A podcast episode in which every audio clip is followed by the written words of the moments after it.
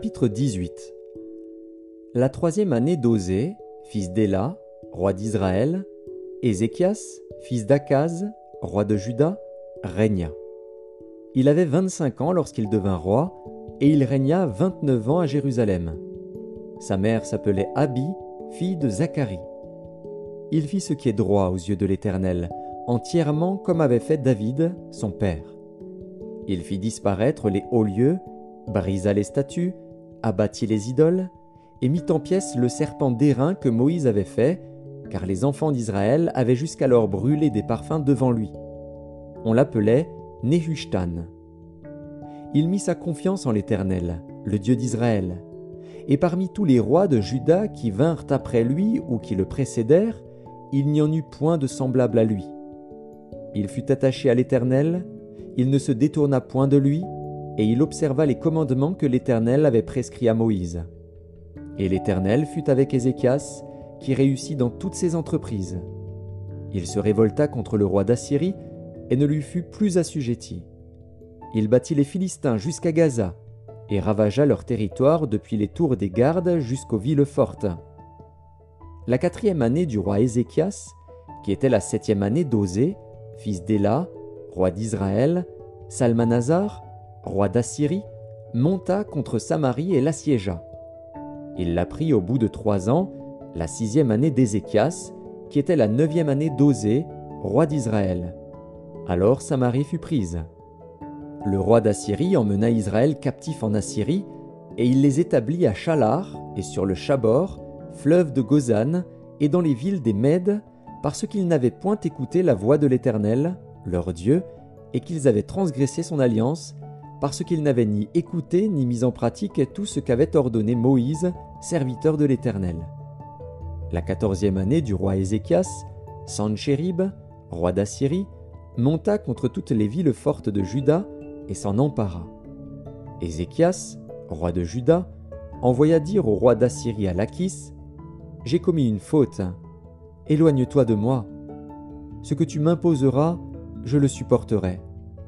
Et le roi d'Assyrie imposa à Ézéchias, roi de Juda, trois cents talents d'argent et trente talents d'or. Ézéchias donna tout l'argent qui se trouvait dans la maison de l'Éternel et dans les trésors de la maison du roi.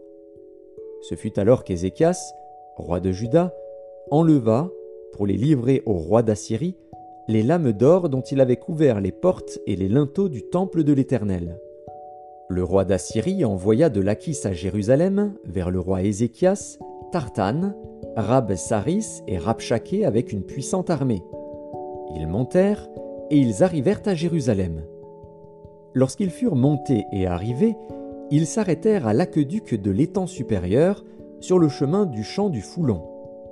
Ils appelèrent le roi, et Eliakim, fils de Hilkija, chef de la maison du roi, se rendit auprès d'eux avec Shebna, le secrétaire, et Joar, fils d'Azaph, l'archiviste.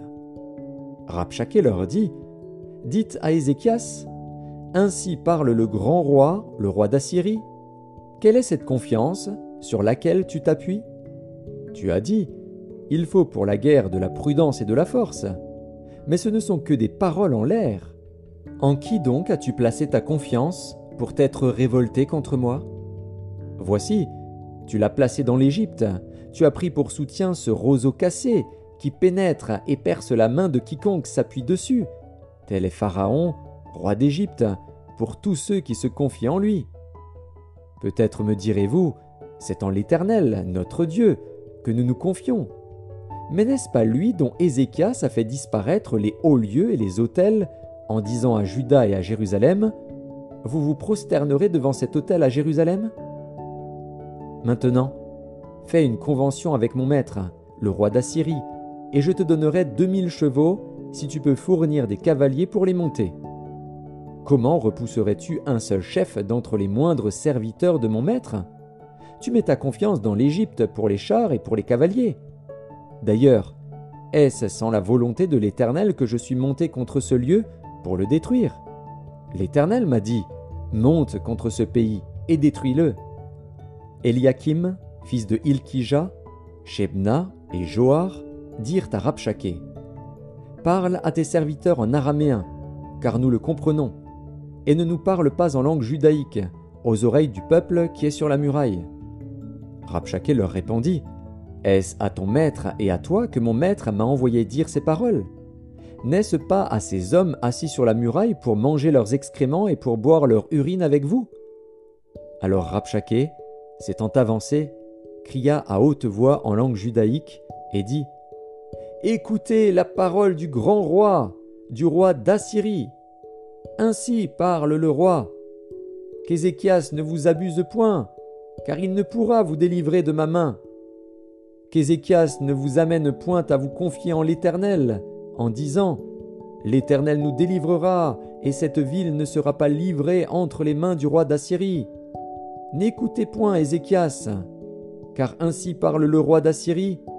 Faites la paix avec moi, rendez-vous à moi, et chacun de vous mangera de sa vigne et de son figuier, et chacun boira de l'eau de sa citerne, jusqu'à ce que je vienne, et que je vous emmène dans un pays comme le vôtre, dans un pays de blé et de vin, un pays de pain et de vigne, un pays d'oliviers à huile et de miel, et vous vivrez et vous ne mourrez point. N'écoutez donc point Ézéchias, car il pourrait vous séduire en disant L'Éternel nous délivrera. Les dieux des nations ont-ils délivré chacun son pays de la main du roi d'Assyrie? Où sont les dieux de Hamath et d'Arpad? Où sont les dieux de Sepharvaïm, d'Ena et d'Ivva? Ont-ils délivré Samarie de ma main? Parmi tous les dieux de ces pays, quels sont ceux qui ont délivré leur pays de ma main pour que l'Éternel délivre Jérusalem de ma main? Le peuple se tut et ne lui répondit pas un mot, car le roi avait donné cet ordre Vous ne lui répondrez pas. Et Eliakim, fils de Ilkija, chef de la maison du roi, Shebna, le secrétaire, et Joar, fils d'Azaph, l'archiviste, vinrent auprès d'Ézéchias, les vêtements déchirés, et lui rapportèrent les paroles de Rabshakeh.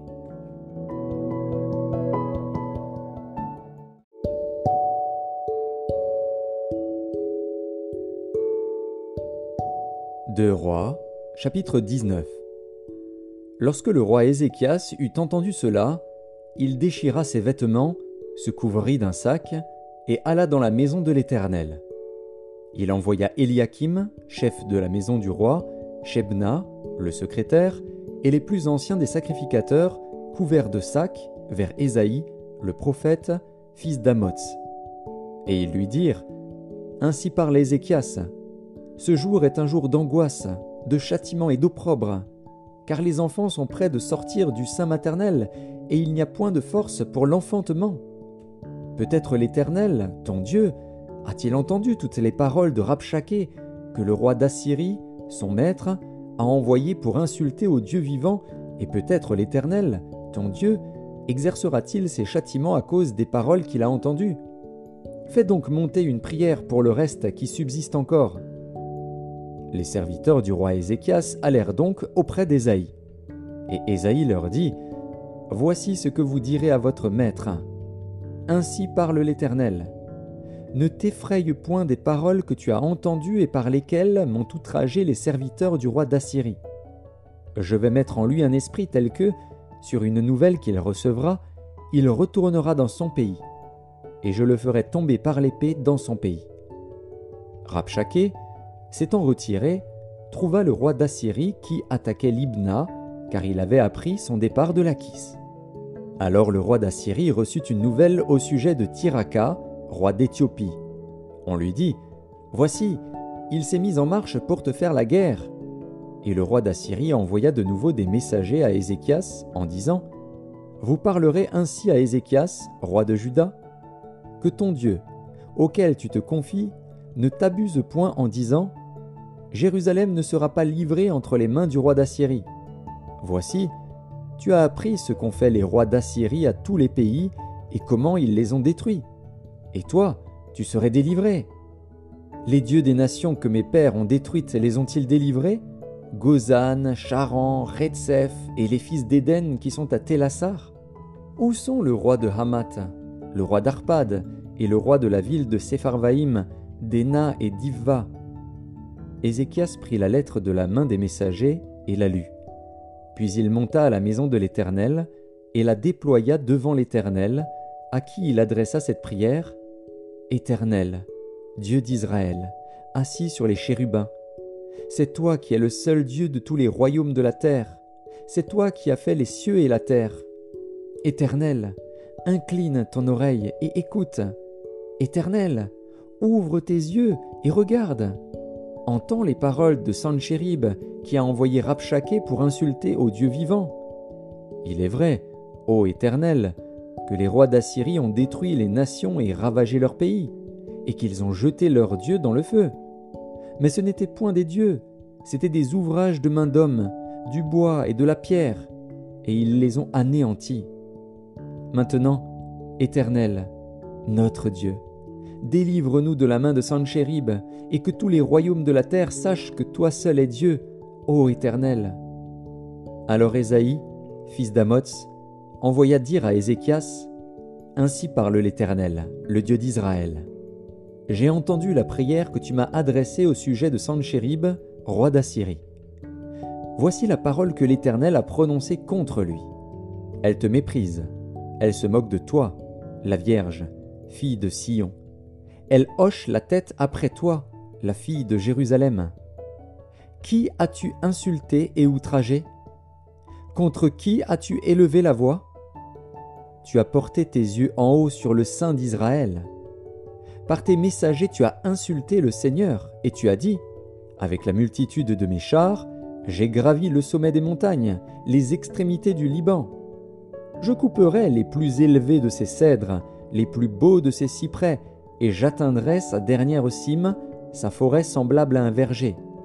J'ai creusé et j'ai bu des eaux étrangères, et je tarirai avec la plante de mes pieds tous les fleuves de l'Égypte. N'as-tu pas appris que j'ai préparé ces choses de loin, et que je les ai résolues dès les temps anciens? Maintenant j'ai permis qu'elles s'accomplissent, et que tu réduises des villes fortes en monceaux de ruines. Leurs habitants sont impuissants, épouvantés et confus. Ils sont comme l'herbe des champs et la tendre verdure, comme le gazon des toits et le blé qui sèche avant la formation de sa tige. Mais je sais quand tu t'assieds, quand tu sors et quand tu entres, et quand tu es furieux contre moi. Parce que tu es furieux contre moi, et que ton arrogance est montée à mes oreilles, je mettrai ma bouche à tes narines et mon mort entre tes lèvres, et je te ferai retourner par le chemin par lequel tu es venu. Que ceci soit un signe pour toi. On a mangé une année le produit du grain tombé, et une seconde année ce qui croît de soi-même. Mais la troisième année, vous sèmerez, vous moissonnerez, vous planterez des vignes, et vous en mangerez le fruit. Ce qui aura été sauvé de la maison de Judas, ce qui sera resté poussera encore des racines par-dessous et portera du fruit par-dessus. Car de Jérusalem il sortira un reste, et de la montagne de Sion des réchappés. Voilà ce que fera le zèle de l'Éternel des armées. C'est pourquoi ainsi parle l'Éternel sur le roi d'Assyrie. Il n'entrera point dans cette ville, il n'y lancera point de trait, il ne lui présentera point de bouclier, et il n'élèvera point de retranchement contre elle. Il s'en retournera par le chemin par lequel il est venu, et il n'entrera point dans cette ville, dit l'Éternel. Je protégerai cette ville pour la sauver, à cause de moi et à cause de David, mon serviteur. Cette nuit-là, l'ange de l'Éternel sortit et frappa dans le camp des Assyriens cent quatre-vingt-cinq mille hommes. Et quand on se leva le matin, voici, c'étaient tous des corps morts. Alors Sanchérib, roi d'Assyrie, leva son camp partit et s'en retourna, et il resta à Ninive. Or, comme il était prosterné dans la maison de Nisroch, son dieu, Adramélec et Charetzer, ses fils, le frappèrent avec l'épée et s'enfuirent au pays d'Ararat. Et Esaradon, son fils, régna à sa place.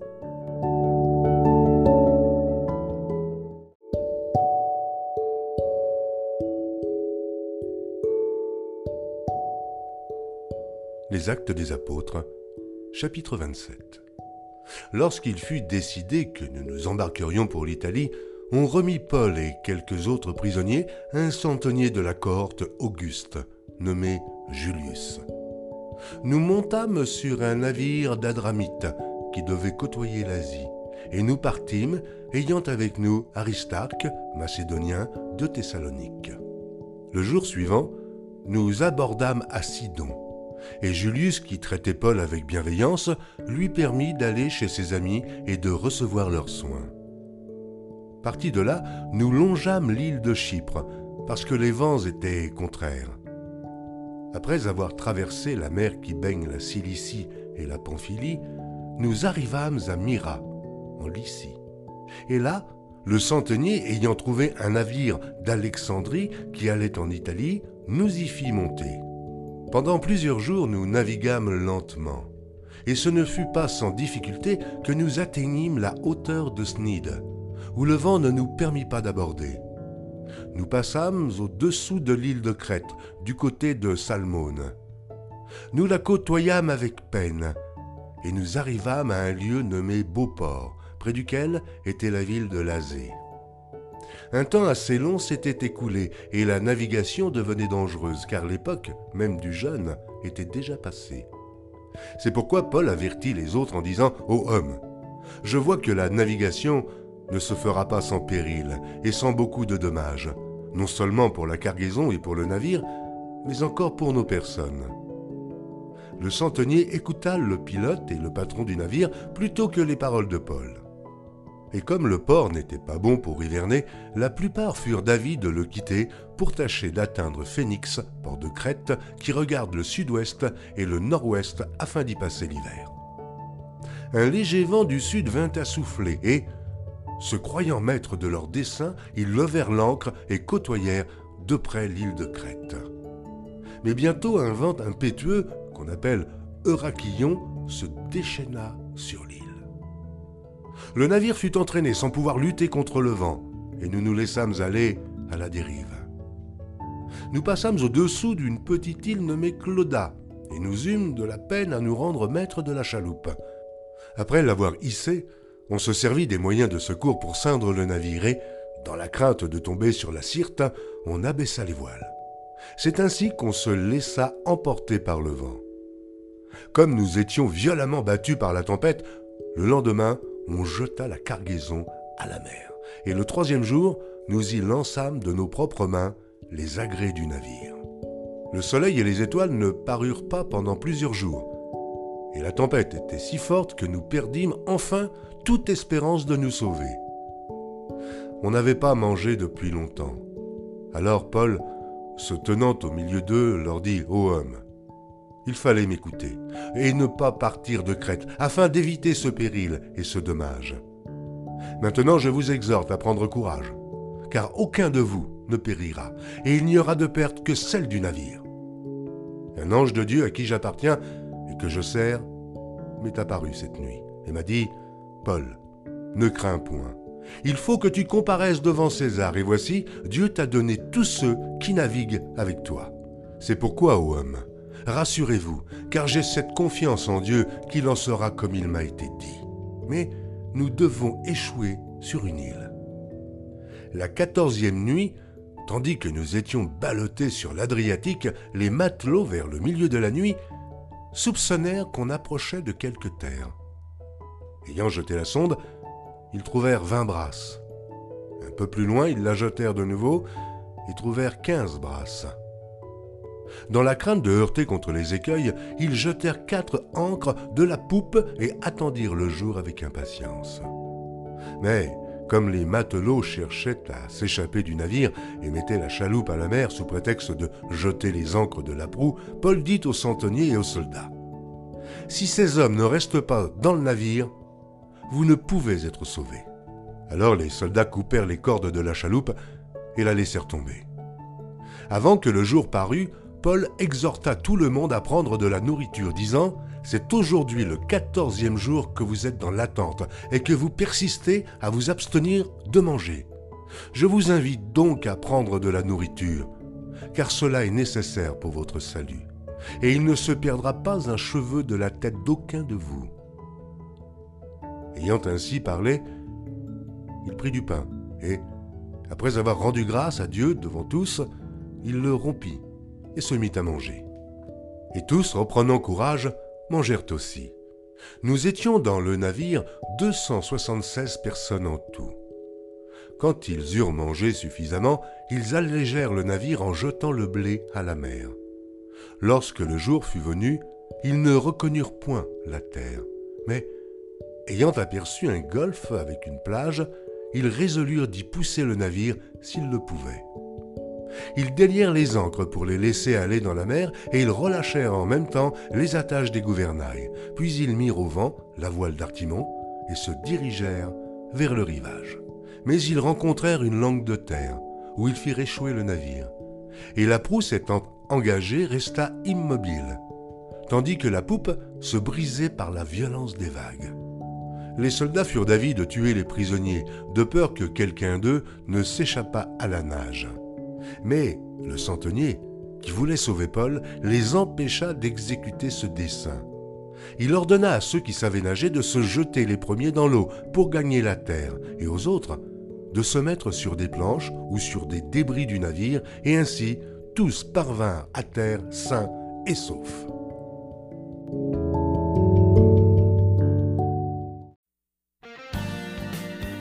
Psaume 82 Psaume Dieu se tient dans l'assemblée de Dieu.